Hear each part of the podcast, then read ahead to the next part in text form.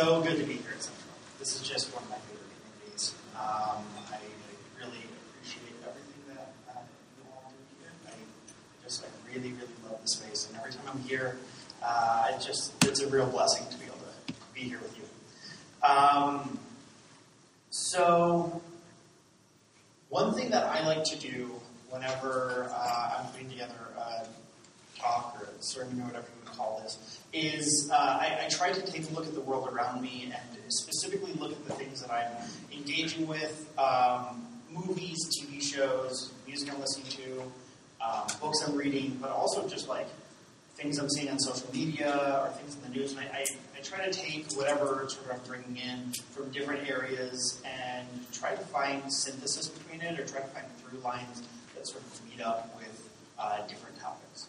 Um, and the way that uh, what I'm going to talk about today came about is I was actually on um, I was on Instagram just like scrolling through maybe four or five weeks ago, and I came across this picture that really just resonated with me, and it sparked me going down this whole rabbit hole of history um, of San Diego and all these other things, and um, and so what I came across was a picture of a cemetery in San Diego, uh, a cemetery called uh, um, the El Campo Santo Cemetery, or the Sacred Ground uh, Cemetery. And so this is one of the, this wasn't the exact picture, the, the picture will come up a little bit later, I'll point it out when we get there, but this is one of the oldest cemeteries in the city of uh, San Diego. It's the second oldest in the city.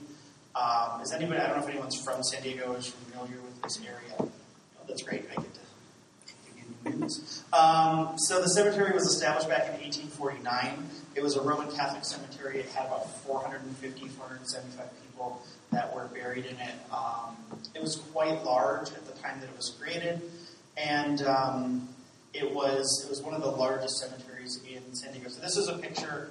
It's a little hard to see because it's incredibly old, but uh, this is the cemetery when it was first started. There's a picture after this as well that um, is of the gate. So it was really just, you can tell what the landscape around this at the time. So this was sort of late 1800s. Um, the, where the woman is standing was sort of where the gate is, where the gate to the cemetery kind of originally was. Um, and if you go forward from here, so this is what the cemetery looks like now. Um, the Historical Society of San Diego has gone through a lot of uh, effort to try to restore what the cemetery once looked like. Um, so the sort of picket fences around the graves, those may have seen them in the previous image. Um, that's how the, cemetery was originally established or set up with these fences around the individual grave sites. Uh, we'll go a couple more. Let's the next picture here, um, and we can just stop here. That's okay. So. Um, in the late 1800s, though, the city of San Diego was no longer starting to look like that just open field like it was in the, in the. It was really growing up as a city. It was booming. There was a lot of people moving in there, and space started to become at a major premium. Um, and because of this, the city needed to start putting together more infrastructure. Um, they were putting down streetcars and roads and building more buildings, and they just had to get more serious about their infrastructure. And because of that, it was decided by the city that they actually needed some of the space for the cemetery to build a new line for the, the new streetcar. Uh, and so they went in and they, they sort of uh, uh, brought up some of the graves and moved them to some different places. They did that in a few places. But really, more and over above, what they actually did is they went in, they sort of cut out a portion of the cemetery, and they put up a fence, and then they just removed the headstones and just paved over it without actually removing any of the people who were buried there. Um, so if you were to go to San Diego and you were to drive down the road or walk down the sidewalk or walk past it, you wouldn't even realize it, but you, were, you would actually be walking on top of where this sacred ground was, where the cemetery was, and where people still to this day are buried beneath it. Uh, there are 20 people that are buried beneath this road. So, in, in the name of progress, in the name of this innovation, we sort of just paved over what was there before kind of just moved on without really thinking about what once was. And so, of course, over the years, the story kind of gets forgotten. this is we're talking over 120 years ago, 140 years ago now almost, and uh, most people who are going down the street are not even going to know that this is what this is. Uh, now the cemetery isn't. I don't think it's much larger than this building. Uh, it's sort of a. It was once several acres, and now it's much smaller after it's been cut out and sort of used for other means. Um, and so most people who are you know on their way to Starbucks or to work or whatever would just drive past it and just think it's any old other old cemetery in the city and not realize uh, what they were driving on. There were even repeated petitions to the city throughout the uh, 1900s to try to do something about this, to try to uh, move these people or to, to, put up plaques or things like that. But the city, uh, over and above, would just tend to um, deny them or shoot them down. Uh, it was as if they just didn't really want to think about or want to deal with this thing that they had sort of just kind of put away. Um, and then in 1942, the city did make the decision to repave over the road. They didn't do anything about what was beneath the road, but they repaved over it, and so now that's actually one of the, a major road in San Diego. I think it's called San Diego Avenue. Uh, and there is still a ton of people using it. So because of this, as you might be able to imagine, people who like ghost stories love this. Uh, people like they're, you know, I'm sure if you go down on one of the, go down to San Diego and go on some sort of like haunted San Diego tour or something where they go out at, late at night and show you all the spots, I'm sure this is one of the places they're going to go, right? Because the disturbance of this sacred ground is uh, one of those places where we where the city sees a lot of ghost stories throughout the years. In fact, one of the stories is that if you were to leave your car parked there on the street, even though nobody's around at the time, apparently car alarms go off just randomly, and that's people will say, right, that's because of the disturbance of the spirits of the people who are. So, yeah, that's a little of what we're talking about today, right? Ghosts, hauntings, repression, things like that. You've heard of Christmas in July, maybe this is like Halloween in June. Uh, but yeah, it, I, I saw this picture. I, I was starting to read about this cemetery, and it just really started to just really intrigue me. I found it to be a, a fascinating piece of history. And um, what it made me immediately think about is uh, the work of someone who maybe I'm sure it probably has come up here a few times. Uh, Peter Rollins, have you guys heard of him? Does Ryan talk? I'm sure you probably talked about. Him. Yeah, uh, a friend of Ryan and mine. Uh, in fact, Ryan and I met uh, and became friends through a Peter Rollins event, so uh, he's a connection between the two of us. Um, but Pete, throughout his writings, talks about this idea of a haunting. Um, talks about the idea of sort of go, ghosts and things like that. Um, one of the, the things that he's quoted as saying is, We are all haunted houses, full of ghosts. The ghosts of those that we've loved, that we've lost, that we've hurt, and ghosts of those that. But what specifically sparked me was a, a book that I had been reading a few months ago called It Spooks, um, which is a book of. Um, it's kind of an interesting art book. So the beginning of the book is a paper written by a theologian named John Caputo, and then the rest of the book are all these artists and writers and poets who have responded to this uh, paper of his through different photography or pieces of art or short articles or essays and things like that. Um, and Pete has a contribution to this book um, where he talks about the idea of sort of specters and, and, and hauntings and things like that. so, um, to read a little bit from that, let's imagine a situation in which a family have lost their son and brother. Let's also imagine that the family has attempted to bury the memory of this trauma sort of as deeply. And each Sunday they all get together for dinner, and they talk about their week. But no one ever mentions the one who's missing from the gathering. While those gathered around the table might be thinking about the family member they lost, it's also very possible that no one is. In other words, they're not merely avoiding talking about the loss, they're actually avoiding thinking about it. Yet, because the loss isn't being brought to the surface, that doesn't mean that it isn't itself present. In fact, it's precisely because the loss is not being talked about that it is present.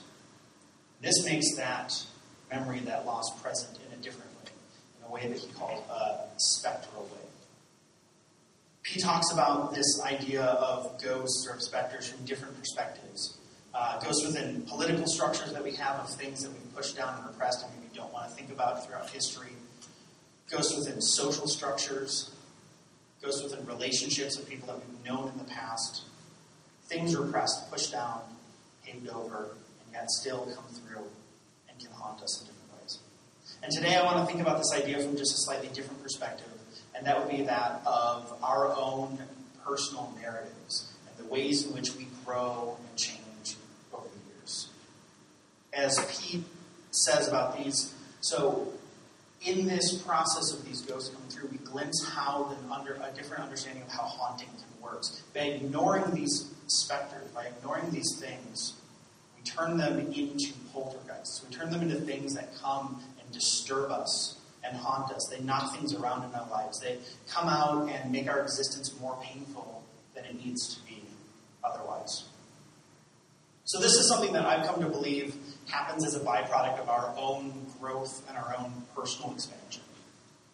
So let me ask this of the room. How many people, if you think back over, let's say, the last five years of your life, how many would say that you've grown or changed in some positive way over the last five years? That your maybe your understanding of God has grown, your understanding of what society can be, uh, maybe preconceptions or conceptions of the world, maybe in, in, some other way you've grown over the last five years. If not the last five years, then maybe we could possibly even say the last ten years You've shifted or changed or grown in some way. And in doing this, do you sometimes, every once in a while, just look back and think that the, the person, maybe look back at the person you once were, or the things you once believed, or the perceptions you once had, and find it difficult to think about yourself in that way, in the ways that you? Maybe you find it difficult to believe that that's actually somebody that you once were, or that's, those are things that you used to believe in. Maybe there wasn't a time, maybe there was a time where you weren't inclusive of LGBT relationships as you are, as you are today. Uh, maybe there's a time where you weren't sensitive to the rights of others or to social issues or issues of gender or issues of race as maybe you are today. I know for me, it can sometimes be uncomfortable to look back and to think about the person I was and the things I believed five or ten years ago. Um, I had a conversation with my wife recently where she mentioned something in like a, a discussion that we had like five or six years ago when we first moved to California, and I just was like, I, I never believed that. I don't know where that came from. It was a, a discussion about sort of like uh, gender roles and relationships. And I was like, no, I never would have believed that like, men have to be this way. But and yet, like, she was like, no, you, that was definitely something that we talked about shortly after we got married. Nothing I would believe in now. Very, very different from who I am uh, today. And for me, it can also be very difficult to look back at certain things that uh, I learned or embodied um, growing up in youth groups or in my more evangelical stages of faith. Um, I know sort of the purity culture, some of the seminars that I had to go to around like the True Love Waits thing, uh, that kind of stuff that I went to growing up. There are things that I learned or things that I was told back when I was 14 or 15 about how the way God works or the way that purity works and things like that, that I don't believe in now, but that continue to come up constantly throughout my life as I'm through it. Those are things about things about God, things about heaven and hell. Maybe I think differently on things about prayer.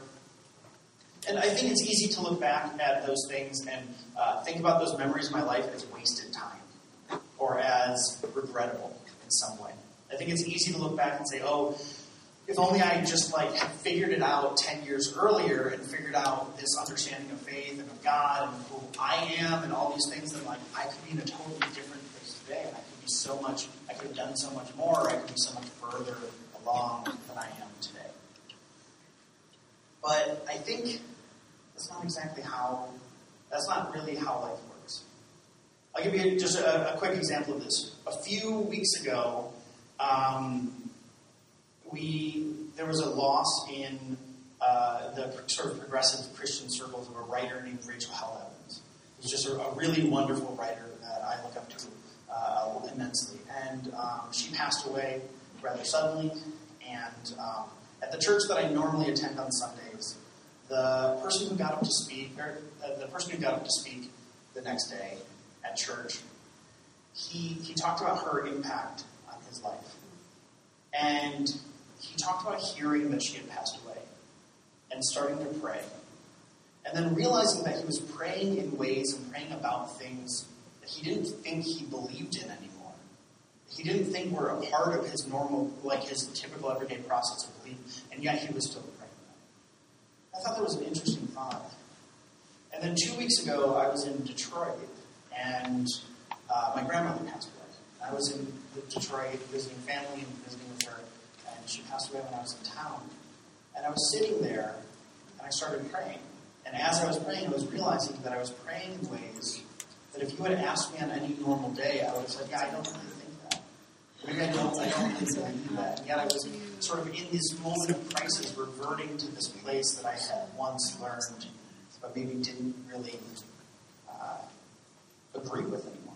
I don't know if that resonates with you, but I think that there are these these things where in times of crisis or times of pain or just random moments when we're not thinking can kind of come up. I know another another version of that for me is uh, maybe more lighthearted version uh, of that for me is uh, this idea of God as this like um, bringer of favors. So there are times where I'll be driving down the road, right, and then like a, a cop car will pull up behind me, and I'll just start going like, "Oh God, please don't let I hope I don't have a headlight up, please. God, don't let him have seen that I rolled to that stop sign and I was speeding. You just get me out of this, swear I'll go to church on Sunday. Probably. Right? You start bartering. You start saying, like, you know, my boss calls me in for a meeting at work, and I'm like, oh, please don't let this be that day. Uh, if you just get me through this one, I'll be, you know, like, and I'll start doing that. But that's not, I don't believe that that's who God is anymore. I, I've moved past these ideas of belief, but maybe I just paved over that. Maybe I just I, I have just tried to forget that I ever once believed them in, this, in the first place. So I think these things come up to haunt me because I refuse to acknowledge them. Because maybe I don't give them enough space. Uh, maybe the hubris of progress tends to be that I look back and I think, oh, I'm so much better than I was before, or I, I'm better because I don't think these things. And so I just try to forget that I ever once did. Without thinking about giving reverence to one's was, about the gift we had before, it's easy to do that, right? It's easy to look back and say, oh, I'm so glad I'm not the person I was before, or just to forget that's where we were. And this reminds me of a story from the Gospels that I really like. There's this point in, in several of the Gospels where uh, Jesus is eating at a table, and a woman comes in and anoints him with this very. Um, I'll read the version of this from uh, from Matthew. It's Matthew 26. So now, when Jesus at, now when Jesus was at Bethany in the house of Simon the leper, a woman came up to him with an alabaster flask a very expensive ointment. She poured it on his head as he reclined at the table. And when the disciples saw it, they were indignant, saying, why this waste? For this could have been sold for a large sum and then given to the. But Jesus, aware of this, said to them, Why do you trouble the woman? For she has done something she has done a beautiful thing to me.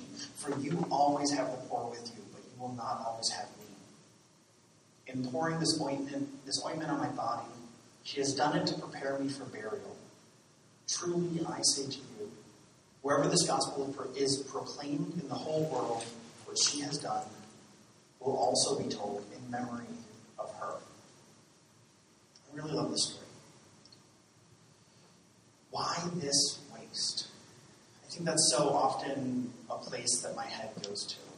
Uh, when I think about a lot of issues, uh, whether they're issues in the country, issues in politics, or issues within myself or in my own past the disciples come, they have all these judgments of this event that just happened.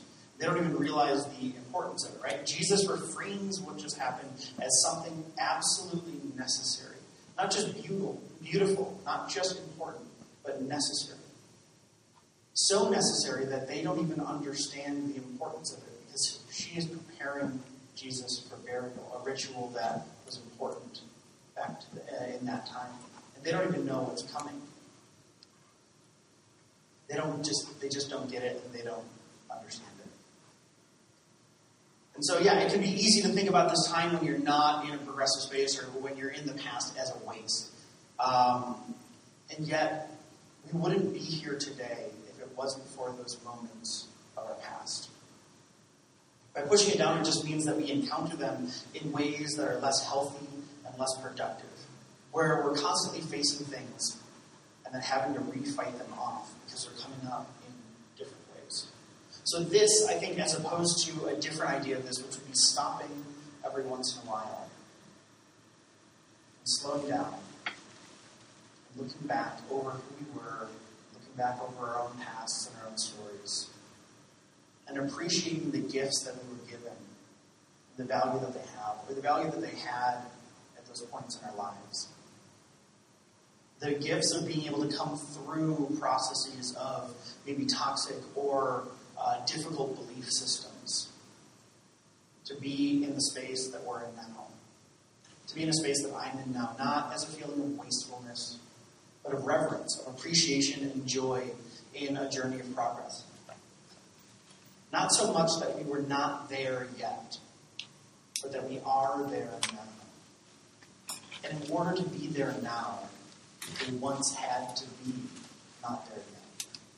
We had to come through get to where we are today.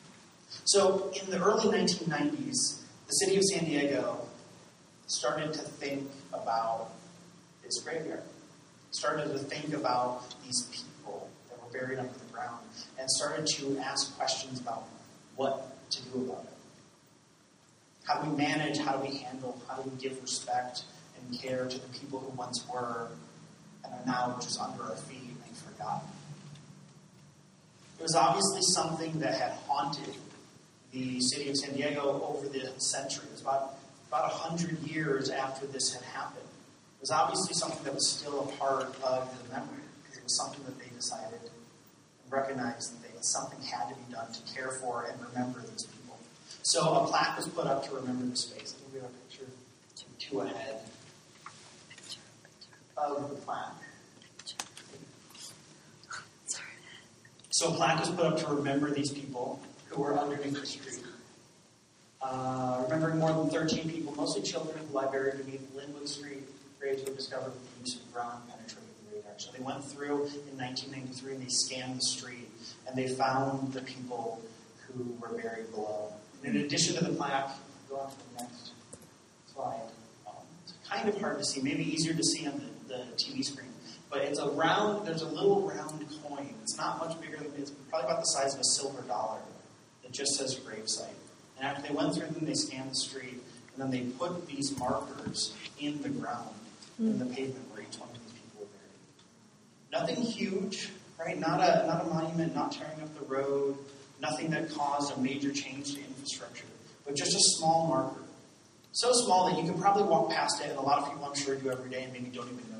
But if you happen to look down at the right moment, if you happen to be on that space, you might see this marker and just stop and think, oh, this is what was here before. And give a little bit of reverence, a little bit of memory to the time and the place that once was.